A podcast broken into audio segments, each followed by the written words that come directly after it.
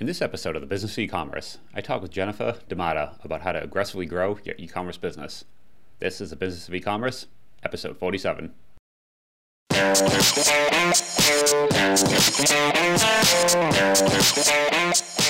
Welcome to the Business of E-commerce, the show that helps e-commerce retailers start, launch, and grow the e-commerce business. I'm your host, Charles Palleschi, and I'm here today with Jennifer D'Amata. Jennifer is the founder of D'Amata Consulting, where she has helped many e commerce brands scale to triple digit profit growth. I asked her on the show today to talk about how listeners can profitably and aggressively scale their e commerce businesses. So, hey, Jennifer, how are you doing today? I'm good. How are you? Doing good. Good. I, very uh, interesting topic you focus on. So I want to chat with you a bit about it on kind of aggressive growth and kind of, I guess first, what do you? So you got you run a consulting business, and how did you get into that?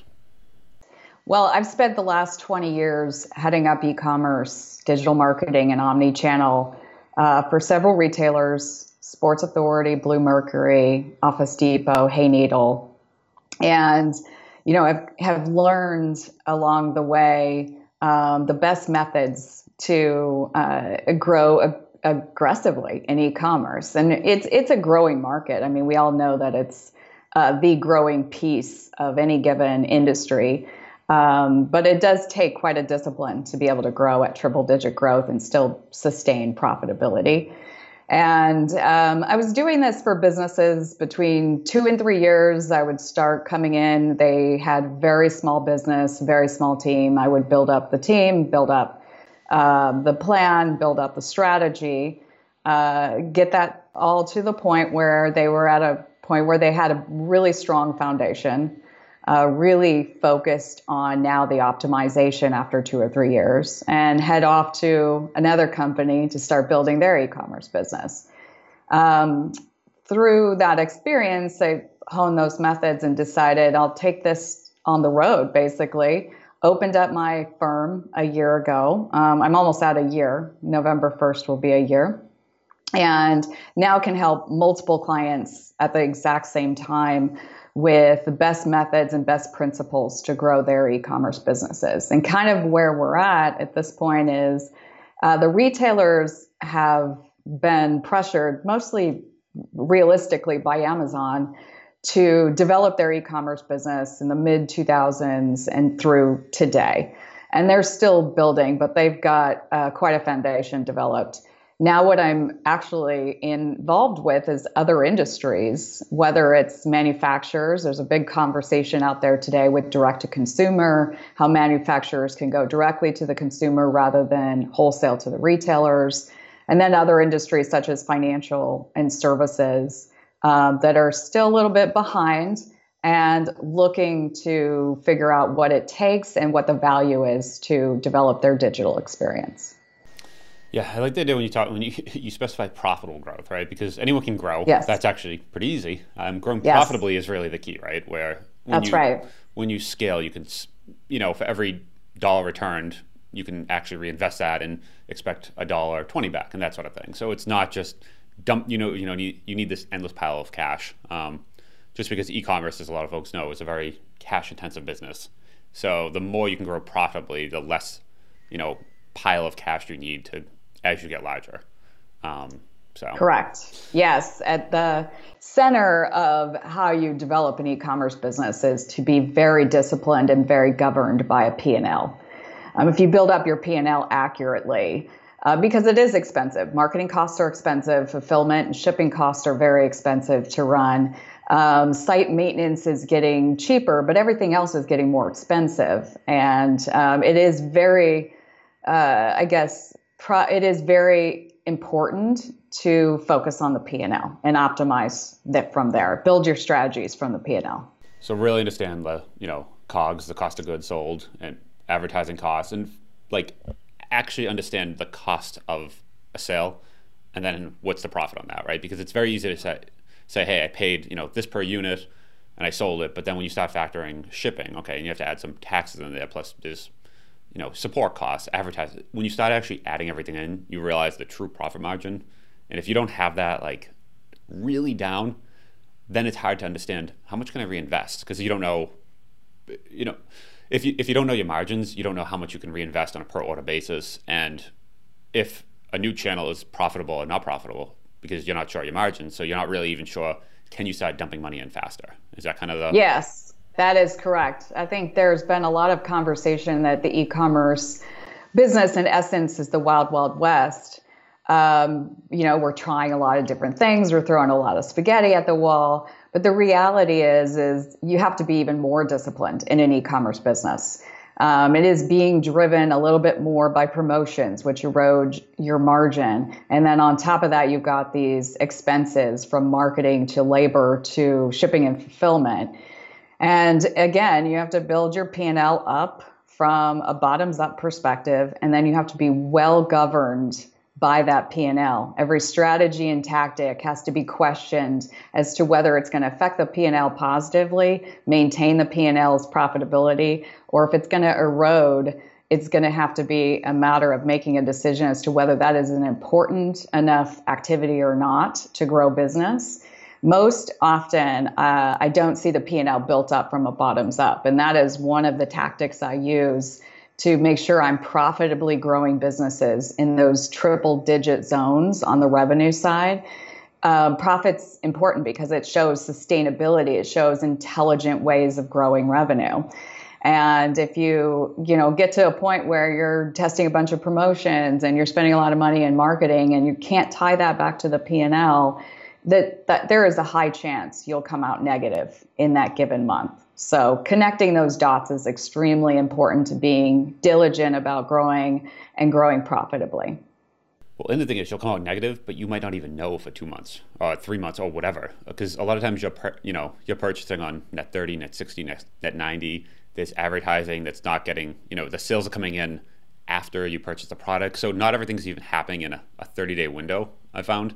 So sometimes you're not even, you don't even know that month if there's a problem. It might take you two, three months to even understand is there an issue here? Like if you don't have a tight grasp of those numbers, um, and you know after 90 days to find out, oh, we've been we've been blowing money for the past 90 days, and if you're trying to scale at that point, and it takes you 30, 60, 90 days to understand was this profitable, you can't ever grow at any rate because it takes you so long to understand. So that's uh, that's definitely key. Yeah, you have to kind of take the P&L for what it is. You know, it's not going to draw it's not going to help you make future decisions um, necessarily. It will be a part of helping make future decisions but you can pull every one of those numbers pretty quickly. So you can pull your revenue you can pull your cost of goods sold and you can pull marketing and shipping and fulfillment costs. And those are really your biggest lines inside of profitability. Everything else is is fairly small if you're managing it in managing an e-commerce p&l quite well. And this is not to say that there's not an attribution method to the marketing strategies or that there's not a focus on the consumer, whether it's an acquisition strategy or retention. This is simply one input into how to maintain profitability while you're still growing an e-commerce business and while you're still trying to be consumer focused. And so what I do is you you take what you get in those 30 days and you pull down those expenses without using the finance team. You get your e commerce team really used to pulling down both the revenues and the expenses and paying attention to the, the profitability that's likely to come from that month so that you're not waiting 90 days to make a decision or you're not waiting until the attribution of a given marketing channel comes through. Um, because it's just too it's not disciplined enough in, in a business that can run at very thin margins these days to wait those 90 days. It's very important to be at 30 day increments. So that's a good question too. When you say thin margins, what kind of numbers are actually reasonable to expect on margins, profitability, co- cost of goods sold, advertising? Like where, or is it not a range? Or does it depend? Um, the COGS is going to depend on the industry. So it could range anywhere from, you know, technology is notorious for single digit uh, gross margins, whereas there's other industries that can be upwards of uh, 60 to 80%. Um, it also depends on how much you're manufacturing your goods versus how much they're being wholesaled to you and then you're reselling them as a retailer. That's why the wholesalers are um, really thinking about direct to consumer because they keep the entire gross margin in hand when they do that instead of cutting their margins to sell it to retailers and then retailers sell it in half. But the COGS would be the biggest indicator of um, potential profitability because that's going to swing. Shipping and fulfillment, I don't know, can swing anywhere between 8 and 14%. Uh, usually, it just kind of depends on your average order value. Again, if it's a percentage of revenue, it'll depend on that. 8 and 14% of the total sale of that order? Or? Generally, if your sale is sitting somewhere around 80 to $120, which uh, many businesses I've been inside, it's inside of that range. You're going to deal with uh, anywhere between an 8 and 14% shipping and fulfillment. And um, the, the other big cost, marketing, is going to be dependent on how much you need to do from an acquisition perspective versus how much you need to do from a retention perspective. So, for example, you know, Sports Authority, we had millions of customers in the database. So we had pretty sizable opportunities to retain those customers in very cheap channels like email.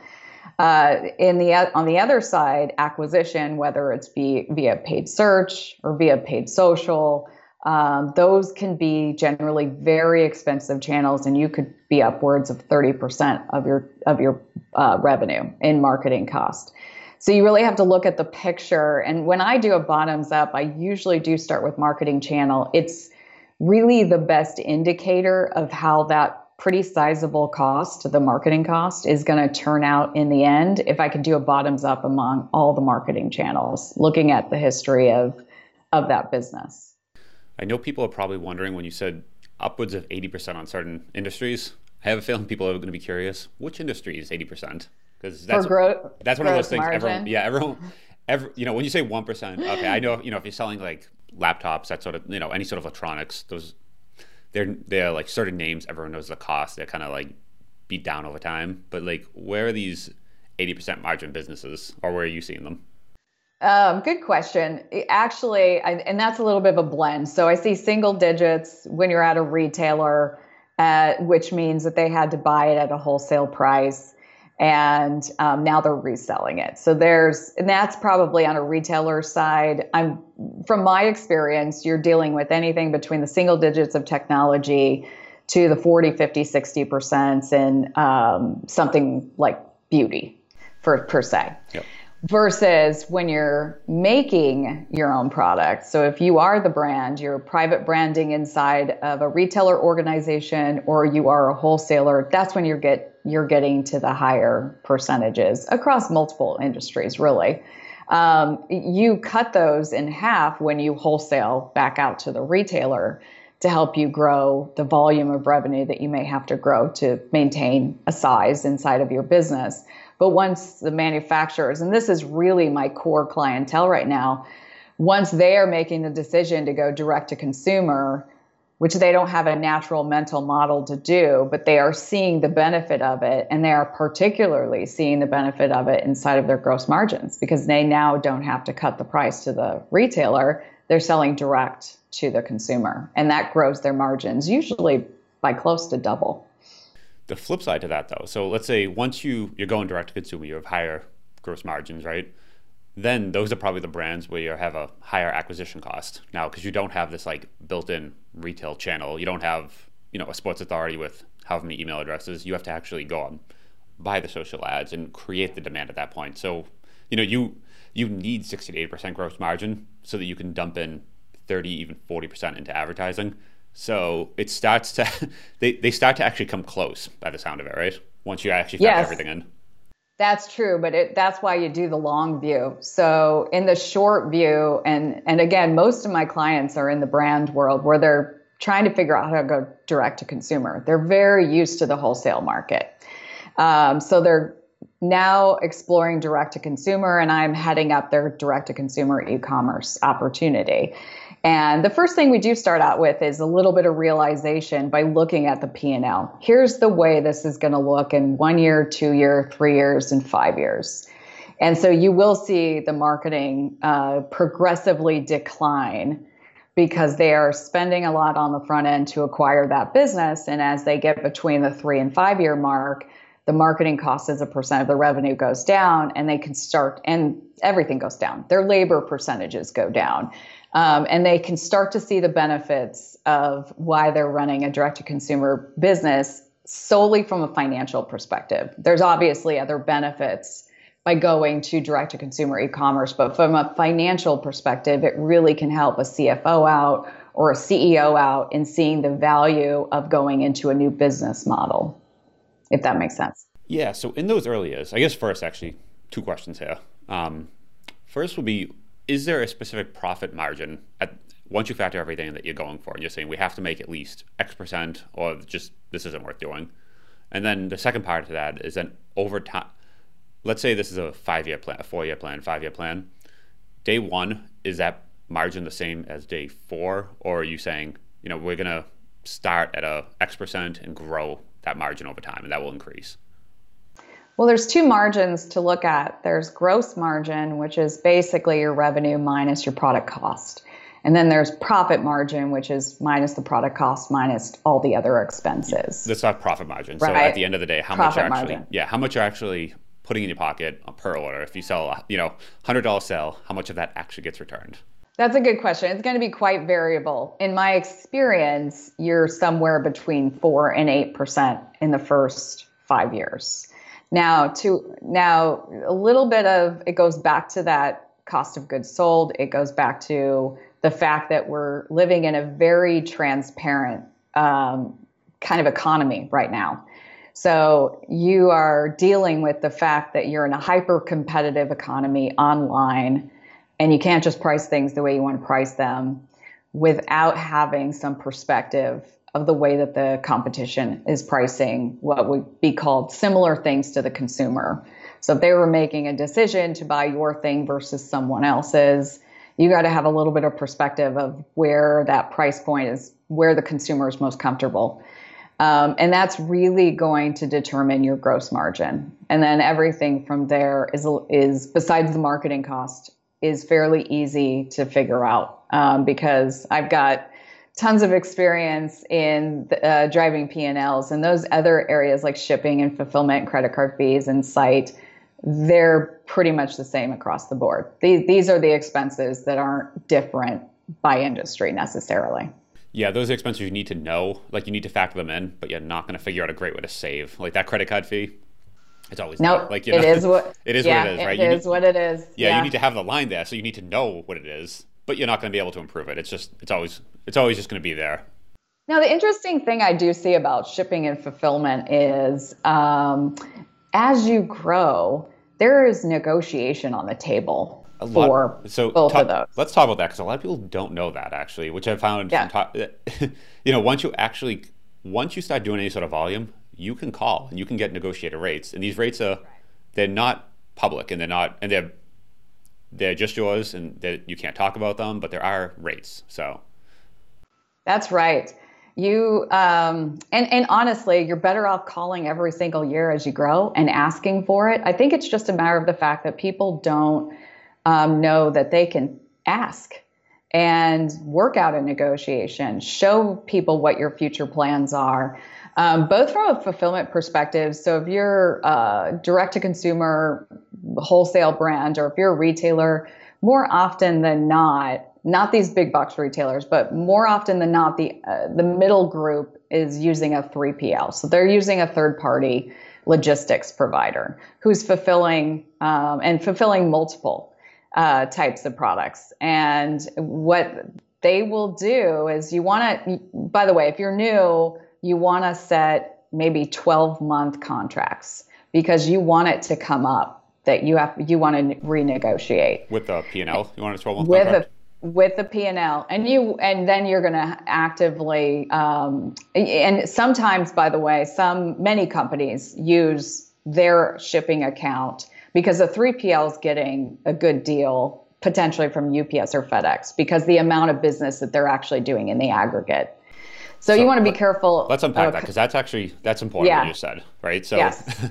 so you go to UPS and FedEx and you say, "Here's how much I've done over the past, you know, month, 3 months, 6 months. Let's negotiate over a rate." They give you a number. On, you know, ground it's this much, whatever.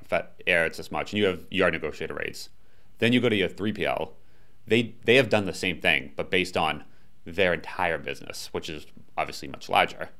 They have their negotiated rates, which you don't know their rates, but they then add a fee onto that rate that you don't know. Yeah, so there's a hidden thing on you don't know how much is their fee and how much they actually get, but you need to base that against your actual rates that you you know your rates and you know what they'll charge you and you need to figure out what's right? Or yeah or have conversations in the industry. This is the value and the power of networking. And like after 20 years i've got a lot of friends in the industry.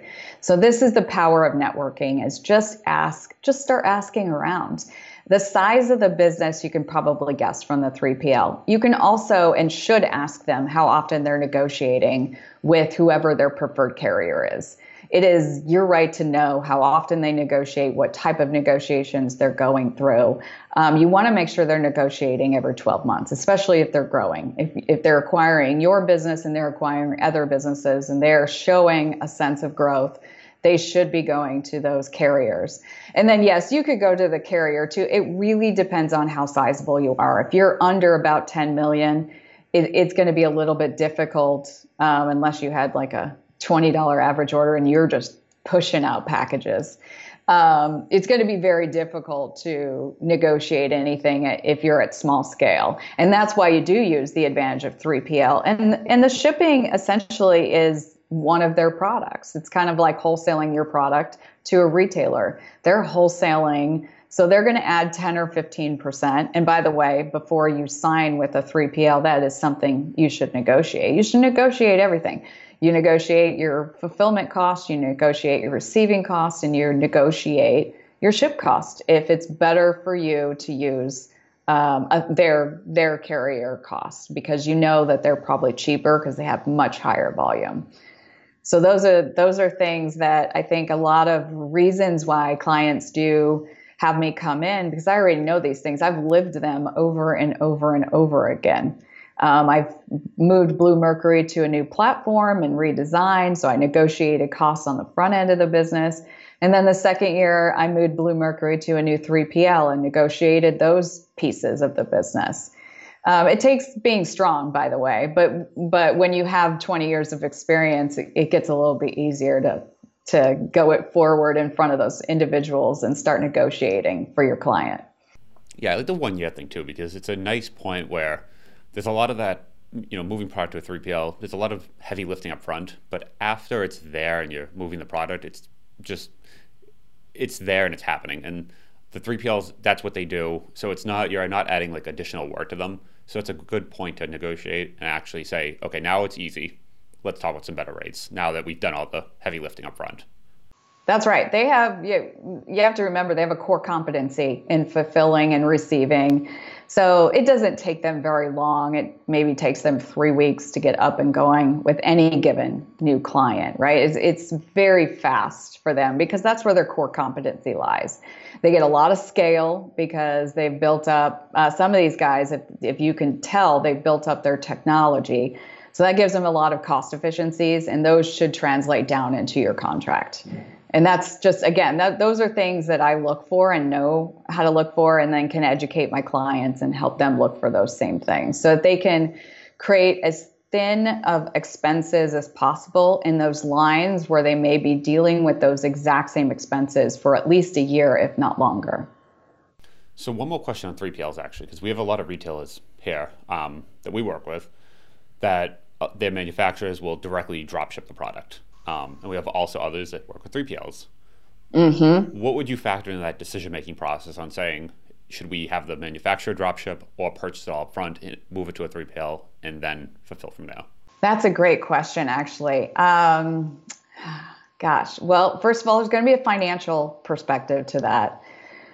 But the second thing is there's going to be a business perspective to that. Now, you control a lot more as a retailer if you're willing to ship it yourself. Either you have the manufacturers ship it directly to your warehouse or your 3PL and in most cases, I would recommend that because here's the here's the reason. And I see that e-commerce um, folks don't always think about this because when I walk into an organization, this is a big education point. The order and the experience for the consumer does not end at the order confirmation page.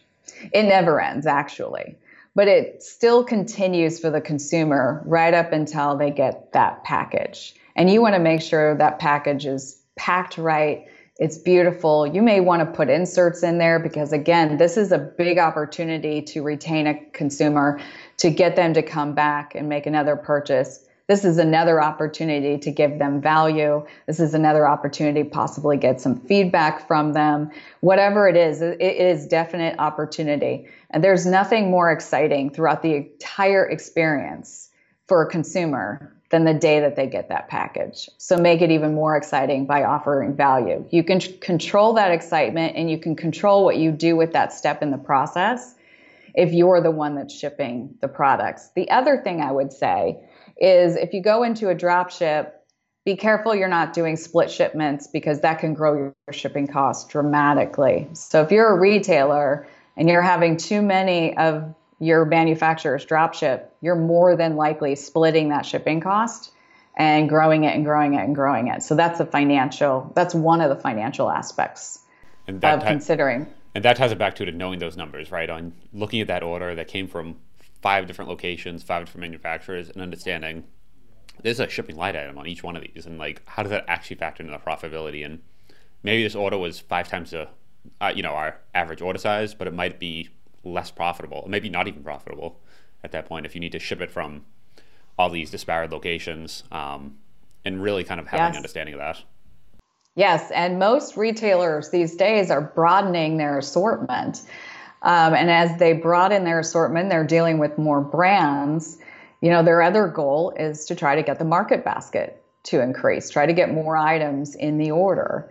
And so if you're going to get more items in the order and then you're going to turn around and and have a bunch of different brands drop ship, um, you're not doing yourself any good. It's probably not going to turn out uh, profitable for you.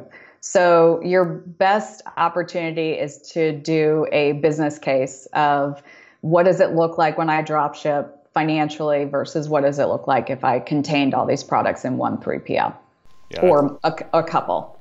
That's a good one. I was just talking to uh, Jordan from CartHook a couple episodes ago, and he was mentioning they do cross sells, they do upsells, they, that whole thing. And, you know, obviously folks want that because it increases the checkout size, but then knowing those numbers on the back end of actually saying, okay, how does that affect our profitability? You know, if we're sell, if you're selling the um, the camera and you know upsell the memory card, the um, cables, and that sort of thing. But if those come from three three different locations, now you have three different shipping costs. You need to really understand, you know, how did that affect our profitability? Yeah, and that's where it gets back to being very important that you tie your strategies to your financials. So if you've got a big strategy out there, and more likely than not, most retailers have this strategy to grow the basket. You know, they want to encourage customers to not just buy this, but in order to complete their experience, they need to buy these two other things. They're always encouraging the consumer to buy more stuff. If that is a big part of your strategy, go back and look at how you're fulfilling to that strategy and keeping your costs contained on fulfillment and shipping with that strategy in mind. So connect those dots because it will really help you make better decisions if those dots between the strategy, your top strategies and your P&L are connected. Gotcha. So back to when we were talking about the actual profit margin, do you kind of start with a gross profit? Do you start? I guess which direction do you go? Um, do you start with the gross profit margin, COGS, that sort of thing, and then say, okay, now we know that we're trying to get somewhere between four and eight percent, so we have this much room between to work with advertising, fulfillment, um, it, everything everything else, and kind of now we know here's here's the gross, here's the net we're trying to figure out. What advertising channels can we even are even affordable? Because maybe at that point there's not that there's not much, and you can only do something like email, or maybe you know you're talking about the folks that have 80% margins, and they say, great, we can run tons of social ads, um, and we have to to be competitive. So is that kind of like where do you start in that process? Yeah. It, I kind of go back and forth, kind of like what you were talking about with going here and then here and then here and then here. So I, I start way out uh, with guardrails of basically what do we you know if it's a wholesale brand they've got retailers selling the product at a certain price point today. So they have a general idea of the price point that they're going to be able to sell it at if they went direct to consumer. And we there is some strategy in this. So there is define your vision and strategy and that could be somewhat of a guidance and guardrail to your p&l putting that aside so that it's a little bit more black and white um, you, you get an idea of what does it look like from a gross margin perspective, just like you said. So is my gross margin going to sit at 70% or is it going to sit at 20%? And I've worked with industries all over the place. And then realistically, I mean, the P&L has to be real. If it's not real, it's not worth doing. So this is an investment. And if you're just getting started, um, it's may turn out negative in that first year. It's an investment to the business, but I do believe in being very real inside of your P&L. So for example, I've got a client right now has no e-commerce, multi-hundred million dollar um, set of brands. They've got like seven portfolios.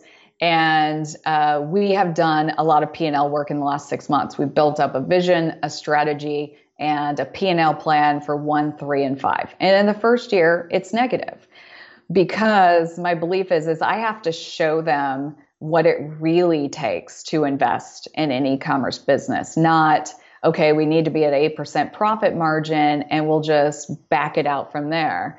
Um, because that's probably not realistic. To your point earlier, if I don't have an email database, which for, for these guys, that's exactly true. They don't really have a database of existing consumers. The retailers have that database, and they're not going to give it away anytime soon.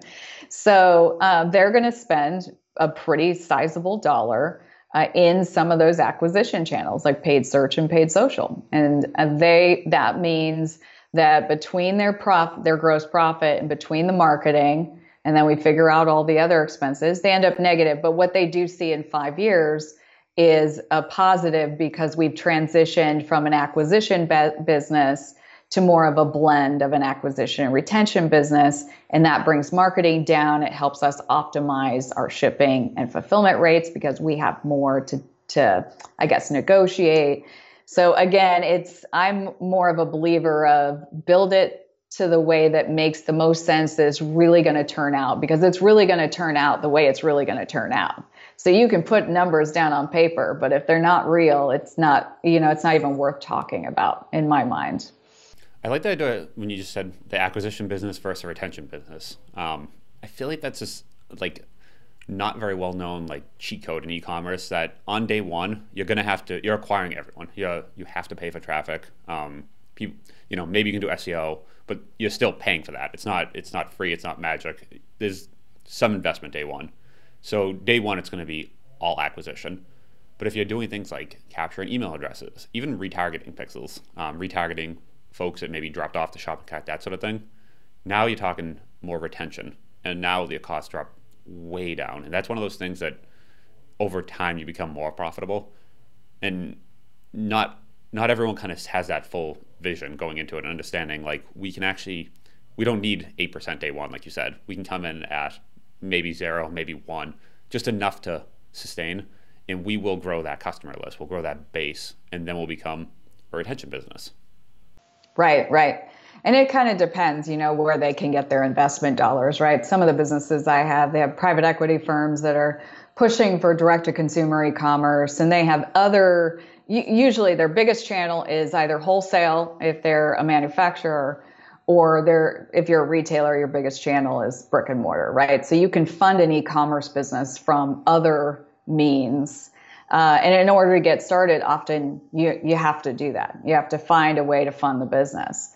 Um, so the the the I'm sorry. What were you? What were we focused on? I almost yeah. lost my track there. No, going from that retention to the actual yes, like, yes, retention. That, that whole thing. Yes, yes, yes. So in reality, if uh, in a wholesale business, what I almost always find again is you don't own the consumer.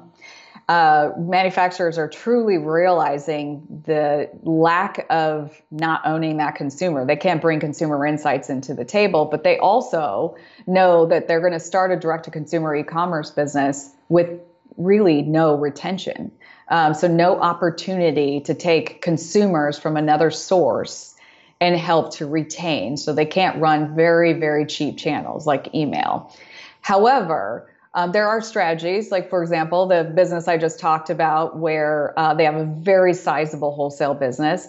You know, most direct-to-consumer manufacturers do have some sort of website. It may not be transactional, uh, but they do have a site. And so, while we're in the process of building a commerce site, they can do things to acquire some emails. It'll still be pretty small. So the the sizable 80% of how they earn revenue in the at least the first 12 months, if not the first 24 months, is from an acquisition basis, which is expensive.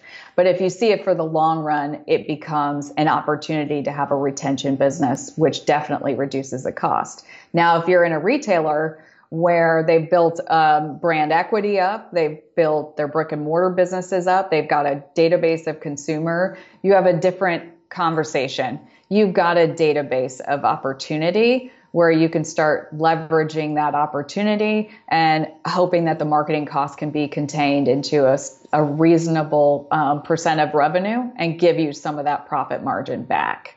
So it kind of just depends on where these um, businesses lie at the time that they're deciding to build up their e-commerce business. And that makes it that makes the argument to know those numbers even more important, right? Because if you're running mm-hmm. day one at these like razor thin between zero and two percent, uh, you know, being off by even one or two percent is you're losing money at that point, and your ability to scale and grow becomes 10x harder because that new even at two percent, let's say, day one, you still need new investment because every dollar you put in, next month you need two, and then you need four, and it's going to keep. You're going to have to add more dollars in. So even if you're growing, but knowing those numbers, because you could be slipping, and then at that point it's so much harder to grow. It takes so much more investment, and you're now you're you know pushing the the big uh the big stone up the hill, and the stone's even bigger and heavier, and the hill's taller, and understanding that angle you're gonna have to move at is critical, especially at that beginning where you only have single digit percentage points to play with. Yeah, and that's why, again, it needs to sit at the center of your focus. You ideally need to be running those uh, costs. I mean, you've got contracts on shipping and fulfillment, so you know the exact cost you're dealing with. You have, you know, exactly what credit card fees are, right? They're two and a half or three percent. They're one of the two. Um, and you know exactly what your labor is, you know exactly what your marketing costs are because you can pull those from any database. You go into Google, you pull your paid search costs, you go into Facebook, you pull your paid social costs. So you really have visibility and access to all of this stuff. You really have to, at the very beginning, be pulling this data down on a weekly basis. You need to be looking at it. I've got a client who grow is growing dramatically almost to the point where they're not necessarily managing their growth all that well. And that's why they hired me. So it's a pretty new client.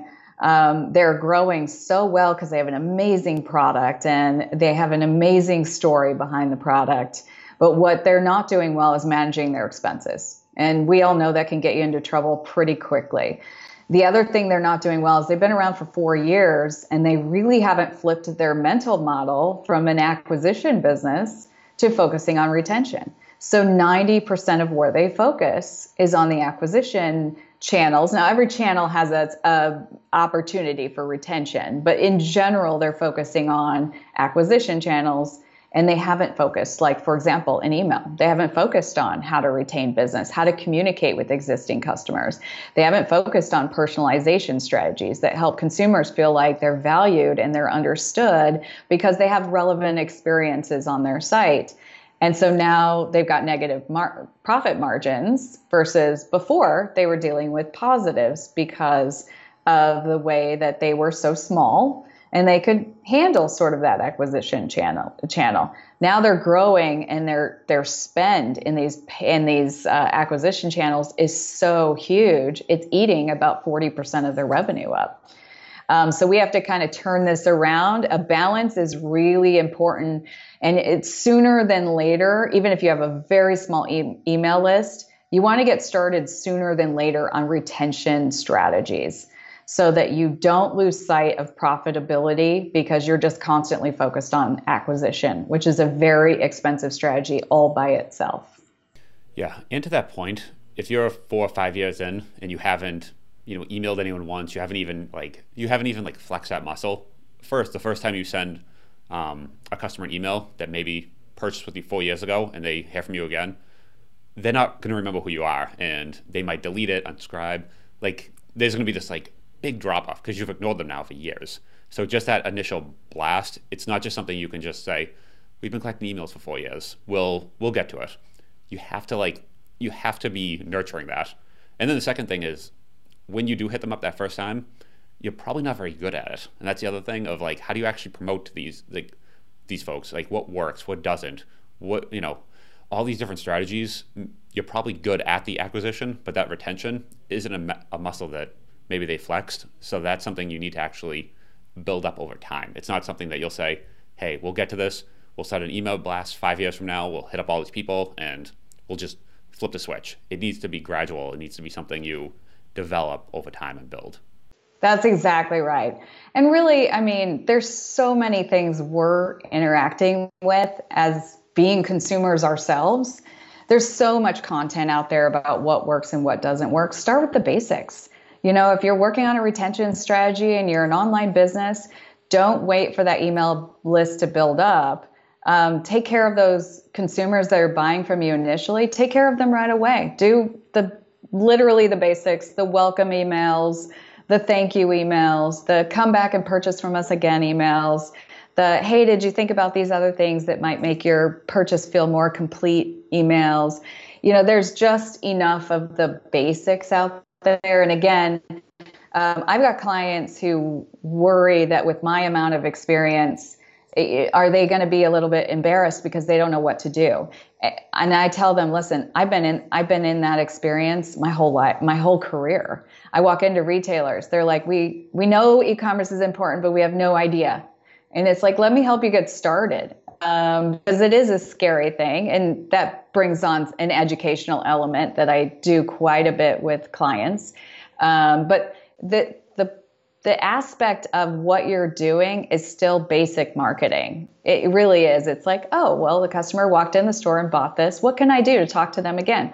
I'll send them a catalog. I'll send them a direct mail. Right? It's just now it's applied in digital form. So the strategies are quite similar. They're just applied in a different way or a different format. And that usually helps them get a little bit like less nerve wracked about, oh God, what does it mean to go into e commerce? And I know some of us who've been in e commerce for 20 years are like, really? People are still, you know, nervous about going into it? Yes, there's several industries, and that's it's perfectly okay. You know, I've got a client right now who's um, tens of millions in wholesale and the, the whole reason they were nervous, they wanted to hire me, but the whole reason they were nervous about hiring me is because they were worried that they wouldn't have the staff on the inside to help take care of the direct to consumer e commerce business. And I said, that's going to be one of the things we talk about. We'll figure it out. We'll figure it out along the way. So, to your point, it's just a matter of like starting with the one pound weight and then the five pound weight and then the 10 pound weight, right? You know, it's perfectly okay to be in a spot where you just don't know e-commerce right now because you can get started on any level. Awesome. I think it's great advice and probably a good place yeah. actually there. That that um I think very helpful with getting really kind of tactical. I love kind of talking to people that have very specific like you know numbers and tactics and like here's what you need to do next and that's super helpful I think and um yeah thank you for that. So if folks want to kind of find you, if they want to learn more, um, learn more about your consulting practice, where's a good place to do that? Yeah, multiple ways. You can uh, contact me at jennifer at dimottaconsulting.com. It's D I M O T T A consulting. You can also go to LinkedIn. Um, I'm on slash Jennifer Dimotta. And you can also reach me on my website, www.dimotta, D-I-M-O-T-T-A consulting.com. Awesome. I'll link to that in the show notes too so people can find you. So Great. Yeah, thank you very much for coming on today. Thanks so much for having me.